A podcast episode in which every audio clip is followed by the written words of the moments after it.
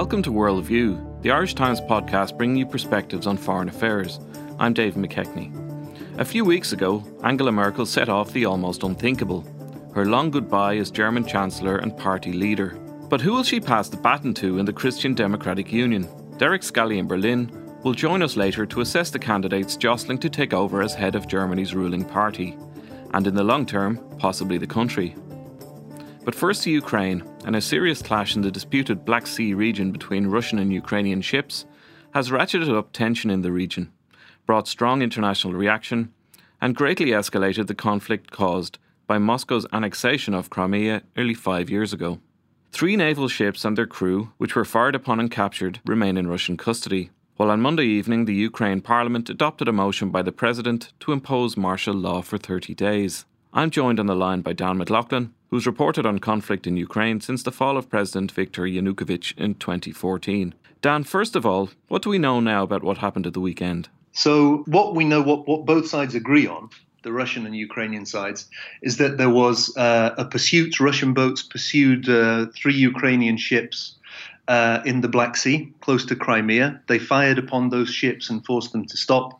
Um, and they took the three ships and the 23 sailors on board captive.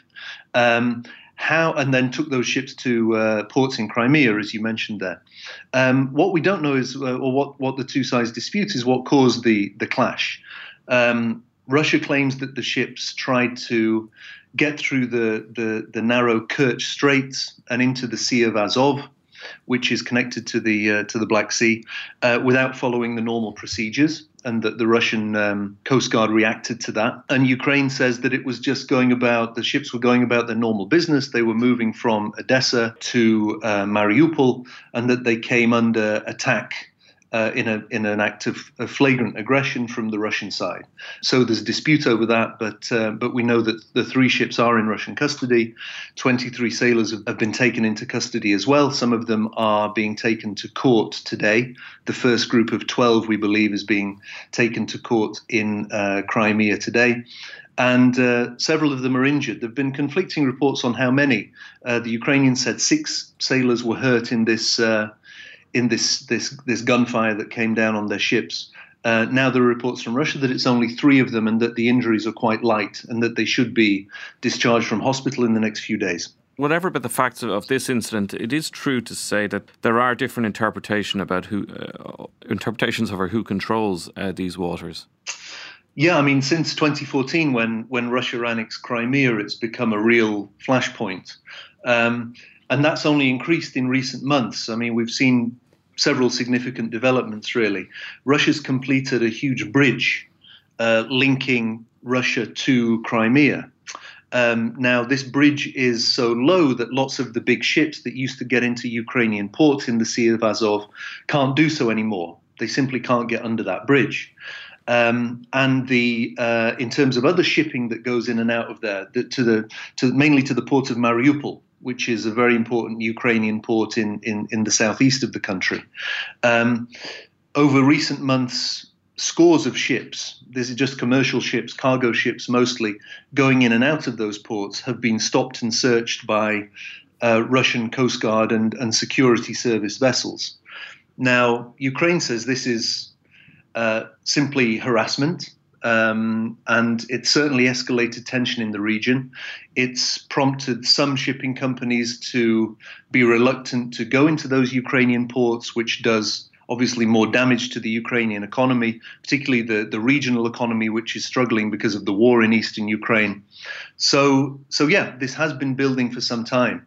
Ukraine, in response, has increased its defenses down in that area, and it's been uh, warning for a while that there is a danger of some kind of spark that could set off, set off a conflict in the region. Um, and now there are lots of calls from Western capitals to de escalate, for both sides to calm down and, and negotiate a way out of this latest crisis. But it just remains to be seen, really, how it develops in, in the days and weeks ahead. What what has the tone been like in, in the Ukrainian parliament uh, in the in the discussion about this since the weekend? I, I, presumably this is not a row that most people want right now. Uh, it's not, but um, right across the political spectrum, I mean, Ukraine is uh, has a very uh, broad political spectrum, and, and political debate is very strong and robust in the country and in the parliament. But um, all sides are united in condemnation of Russia's actions uh, and in calling on Russia to return the sailors and the ships immediately. Um, and Ukraine's Western allies have, have, backed it up on that. Um, but yesterday, when it came to discussion of President Poroshenko's decree on martial law, um, there was significant opposition to his initial his initial draft in Parliament. Um, a lot of this centered on suspicion that with presidential elections due in March and Poroshenko's poll ratings being extremely poor at the moment, he may be looking for a reason to postpone that election. So, initially, in his draft of the martial law decree, he asked for uh, a 60 day initial period of martial law and for it to cover the whole of the country. After um, a lot of pushback from deputies in Parliament yesterday, he uh, he made some compromises and some and some concessions, and in the final version, um, which will come into force tomorrow, martial law will only last for 30 days, and it will only cover 10 regions and they are regions along the border with Russia, and they are regions along the uh, coasts of the Black Sea and the Sea of Azov. So he did make some concessions. He was forced to scale back his plans for martial law, and he did also insist that he had absolutely no intention of interfering with the the March election or the election campaign, and that the vote would go ahead as planned at the end of March. What impact might mar- will martial law have on people living there? Um, I mean, can can we get some kind of idea what, what it will involve? Yeah, I mean, it's uh, in the, the Ukrainian constitution. It it, it entails a, a, a, vast range. It, it, places a vast range of powers at the disposal of the military and the president. Um, you know, these are things ranging from imposing curfews, to um, mass mobilization of, of people and troops for to um, bolster the country's defenses, uh, mass conscription.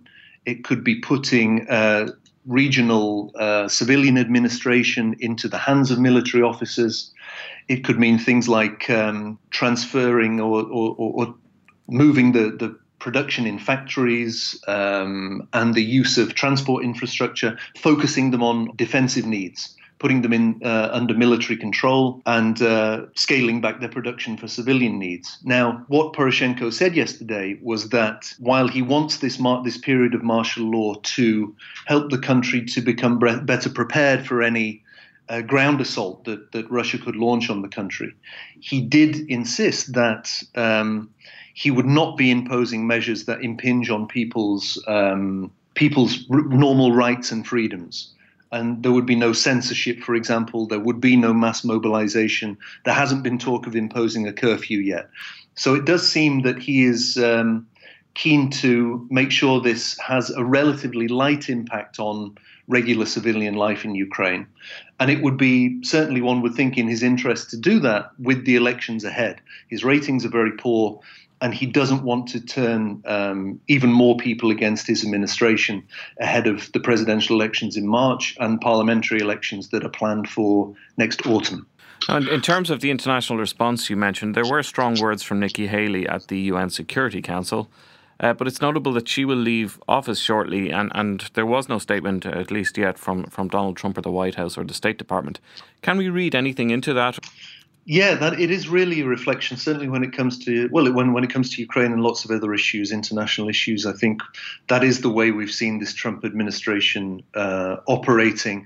It will have been slightly concerning, I think, for Ukraine yesterday because early in the day there was a strong response from NATO and from the European Union and from major European powers like like France and Germany, all of them backing Kiev's line and calling on Russia to free the ships and the sailors as quickly as possible. Um, but there wasn't any strong response, any strong statement from Washington for quite some time. We got something from the US Special Envoy to Ukraine during the day, but we had to wait until the evening. Ukraine time to hear from Nikki Haley, who, as you mentioned, did say at, the, at a meeting of the UN Security Council that um, this was an outrageous violation by Russia of international law and Ukraine sovereignty. But we didn't hear again until late last night, sort of overnight European time, from the State Department Um, Mike Pompeo, Secretary of State, spoke to, to President Poroshenko, and we really got only a passing comment on this from Trump. Um, when he was asked about it, he simply said, It's not good, I'm not happy about it at all. Um, the kind of comment he's made on lots of issues, um, just uh, in passing, really, he didn't apportion any, bra- any blame and he didn't commit America to, eh, to taking any particular action on this. So that will have been slightly concerning for Ukraine. Um, there have been more comments today from European leaders. Angela Merkel spoke by telephone to Vladimir Putin. And in the readout from that conversation, um, Putin called on uh, Merkel to try and use whatever influence she had with Ukraine to stop it um, continuing with what he called reckless actions. The undeclared war in, in far eastern uh, Donbass region is, is, little spoken about, uh, really, in the in the West or, or acknowledged too much. But obviously, more than 10,000 people have been killed in, in four and a half years of fighting in that region in general. What is the state of play uh, there now? Well, we have a situation really where there is no great movement on the ground uh, in terms of the, the, the, two sets of forces. They're facing each other across a, what they call a grey zone, a, a, no man's land, which includes uh, a few villages which are stuck between the two forces. Um, but every every night we do have reports of shelling, of skirmishes, gun battles between uh, the two sides. Uh, there are casualties every week. There are uh, Ukrainian soldiers killed every week. There are and, and injured every week. There are civilians uh, still hurt in shelling, um, and we don't really get any figures from from the uh, the side of the the Russian controlled separatists. Um, so we don't really know what's going on there. They they also accuse the Ukrainian forces of shelling civilian positions and also civilian uh, shelling their own forces. Um, so it's it's grinding on into its fifth winter um, without any great sense of how we can get out of it. Uh, the Minsk agreements, which were signed back in uh, early 2015, are not really having any force on the ground. Um, and the main sort of push from the West at the moment, certainly from the American side, is to try and get a United Nations peacekeeping mission rolled out in the conflict zone. But Russia only wants a very, very limited uh, peacekeeping contingent, just really on the dividing line between the two forces. And comments we've heard from directly from Putin in recent months, uh, as regards the political situ- in, situation in Ukraine, suggest that he's not really willing to do any deals with the current administration, with elections coming up in Ukraine. He said that. Uh, he doesn't think that uh, that the, the, the conflict can be resolved under Poroshenko, and so essentially it's worth waiting to see what the elections deliver in Ukraine next year, with uh, with presidential and parliamentary elections on the way. So effectively, it's a sort of um, a, a, a, holding pattern, but. It might be a holding pattern politically, but on the ground, there is, as I mentioned, there are still um, casualties every week. Um, there's still infrastructure being destroyed, and and life for the millions of people living out there is really in, in limbo at the moment. Dan, there is an, obviously an additional area of tension bet- between uh, Russia and Ukraine at the moment, and that, that involves the church. And it's something you've reported on in the Irish Times. There's a synod beginning today with the prospect of an independent Ukrainian church. Um, can you tell us a little bit about that? Yeah, I mean, it's a really interesting question. And I mean, to give you a bit of quick background, I mean, going back to the collapse of the Soviet Union in 91, um, soon after that, the, when Ukraine gained independence, there was a split in the, the Orthodox Church there. Um, the Moscow Patriarchate, which is loyal to the Russian Orthodox Church, um, maintained its position and claimed to be the the, the, the, the, presiding religious power in Ukraine. But then a, a Kiev uh, patriarchate split off and said that it wanted church independence, and there was another smaller church also broke away from from the main Moscow patriarchate, and that smaller church is the the Autocephalous uh, Ukrainian Orthodox Church. Now, earlier this year, uh, President Poroshenko appealed to um, the Constantinople Patriarchate in Istanbul, which is recognized as uh, the first among equals, first among equals, as it's as it's been called for hundreds of years in in the Orthodox world. Poroshenko appealed uh, to Constant- Constantinople to recognize a, a, unified, independent Ukrainian Orthodox Church. Um, independent of uh, the Moscow Patriarchate and the Russian Orthodox Church. Now, um, the Constantinople Patriarchate recognized this call. Um, it gave its approval for the formation of an independent Ukrainian church, and that process could take some um, uh, some very major steps in the next few weeks. As you mentioned, there is a synod taking place now in Istanbul, which uh, wants to uh, finalize plans for the creation of this independent Ukrainian church. Next month in December, um, the uh, uh, the Kiev Patriarchate and the Autocephalous Ukrainian Church want to form, uh, want to hold a unification council, of which they will form this new independent Ukrainian church, which will then be ready for recognition from Constantinople.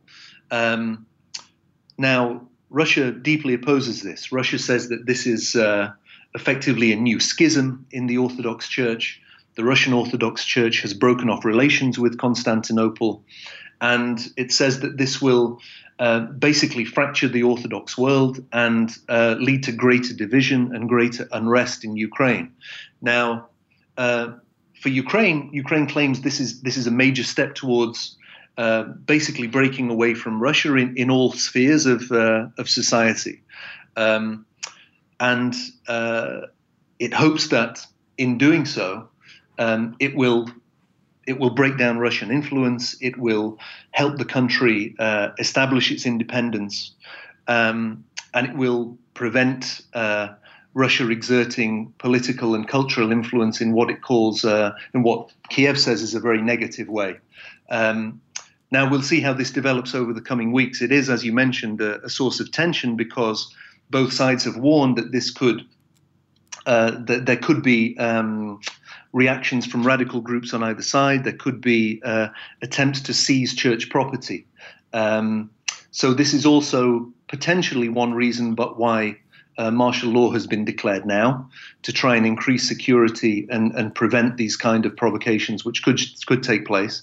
Um, but it is certainly something that that uh, will be watched over the, the weeks and months ahead, and which could add further tension, as you mentioned, to this this already fraught uh, relationship between Russia and Ukraine. There's things in life you just can't control, like the weather, the traffic or the fact that spilled coffee seems to love white shirts. But it's all good, because there's something you'll always be able to control your company's finances. SAP Concur integrates all your business's expenses, travel, and invoicing in one simple solution, giving you the visibility and control you need to drive your business forward. SAP Concur. It's how the best run businesses make their expenses run better. Learn more at concur.co.uk/slash control. Next to Germany and Chancellor Angela Merkel's announcement at the end of October that she'll stand down as leader of her Christian Democratic Union in December was a bit of a bombshell, and it set off a contest to find a candidate who can fill her very big shoes. Merkel wishes to serve out her term as Chancellor until 2021, but her successor as head of the CDU has a strong chance to be Germany's next leader at that point, if not before.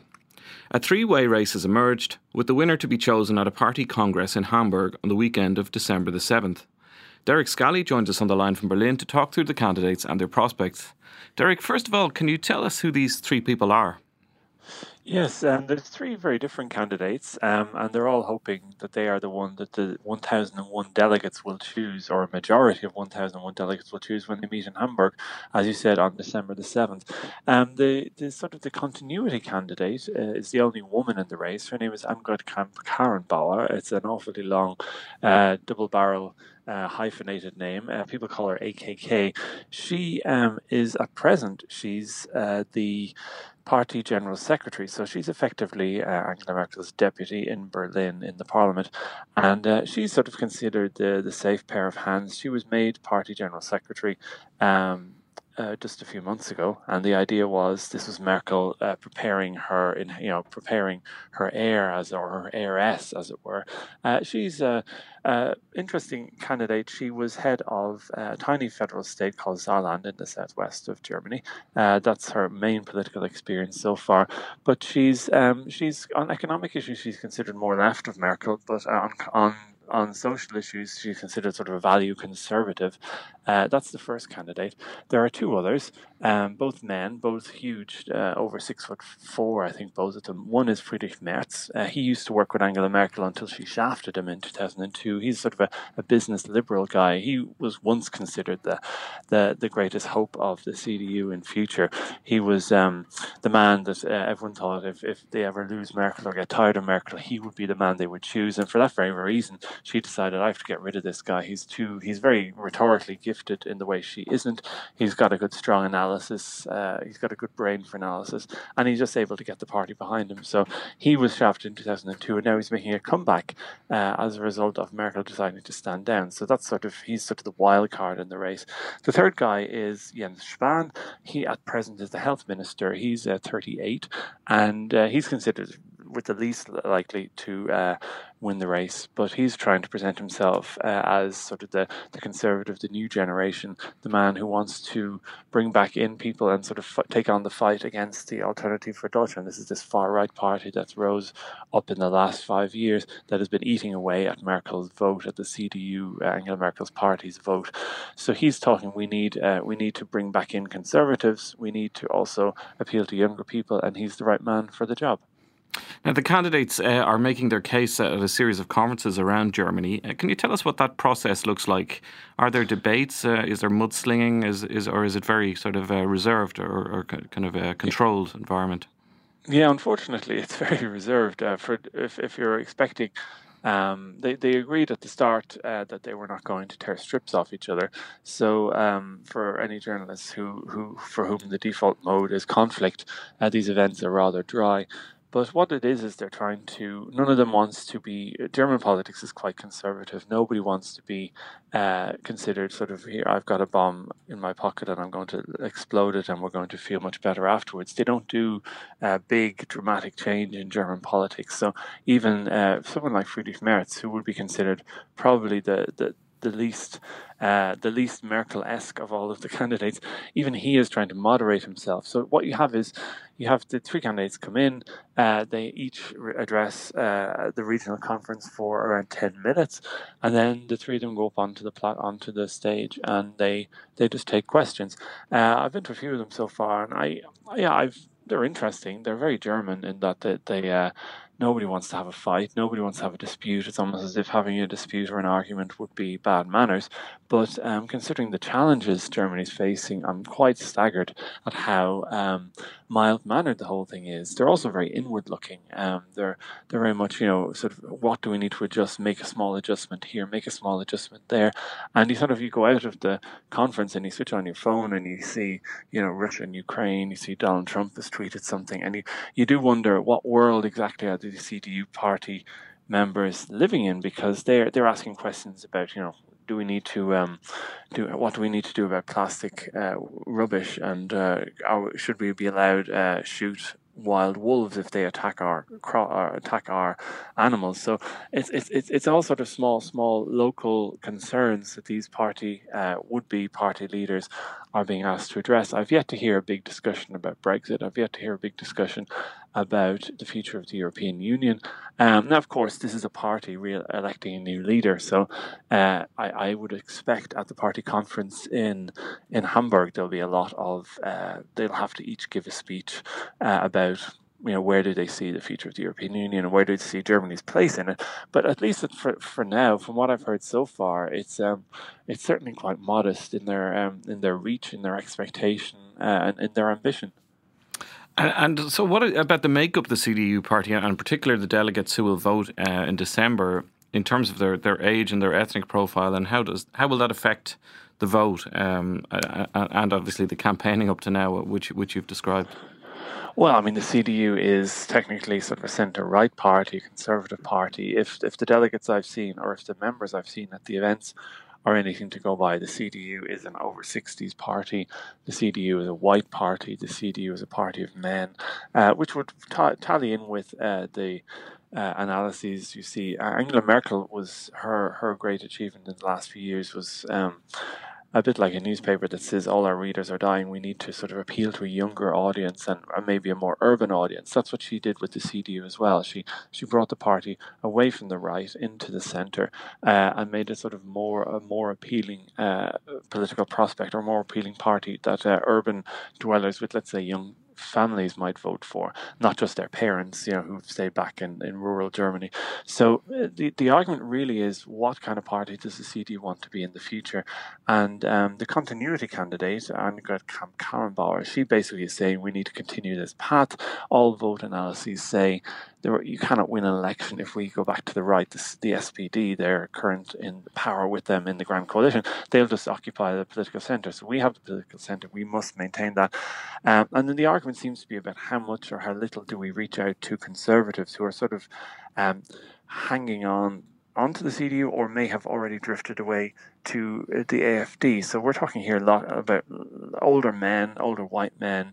Um, from all social classes, they are the ones I think uh, that will swing this election. If enough of them can be convinced that the new CDU leader uh, means uh, is, is, serious about renewing the party and maybe making a play for them, perhaps that will be important. So really, the the candidates are each they're very, they're calibrating their messages very closely. Do is is is do the polls say that party members want um, overhaul, serious overhaul, or do they just want uh, tweaks?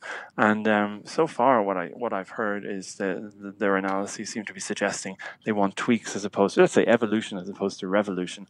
Um, but of course, uh, we've still got a few of these regional conferences to go, and it's two weeks yet to almost two weeks until until the party conference, uh, and we'll see. Mer- I mean, Angela Merkel's candidate is clear; it's this woman Annegret Kramp-Karrenbauer. But the party is sort of growing tired of Merkel, and there's nothing quite like somebody at the end end of their political career, suddenly their authority isn't quite what it used to be. And there could be some surprises at the party conference that Merkel might be humiliated, and that might sort of put some blood in the water and encourage delegates to sort of go for somebody that Merkel doesn't want to take over the party, for instance, Friedrich Merz, and then all bets will be off. And, and looking at this point, what, what do you think the chances are of Angela Merkel uh, seeing out her term as Chancellor or, or, or one of these candidates perhaps uh, stepping in there and in the next year or two? Oh, well, she said, "Look, I've I ran for a four-year term. I want to serve a four-year term." But of course, she could turn around and say, "Well, I want to serve a four-year term, but the new leader of the party asked me to go, so with a heavy heart, I'm leaving." I think it's quite unlikely she'll make it to 2022, but it will largely depend on who she gets. If she gets this compromise candidate, her own preferred candidate, AKK, Annegret Kramp-Karrenbauer, she could stay closer to the year. She might stand down a year earlier to give her sort of more wriggle room in an election. But if the other two, uh, Friedrich Merz uh, or Jens Spahn, it's very unlikely. Uh, Friedrich Merz really can't work with Angela Merkel, so it, that would be an interesting battle of wills uh, and uh, certainly bring some much needed spark back into German politics. Derek Scally will watch it with interest. Thanks for joining us in Berlin. Thanks to today's contributors Dan McLaughlin and Derek Scally. Today's podcast was produced by Declan Conlon. I'm David McKechnie. You can find Worldview and other Irish Times podcasts on whichever platform you use or at irishtimes.com forward slash podcasts.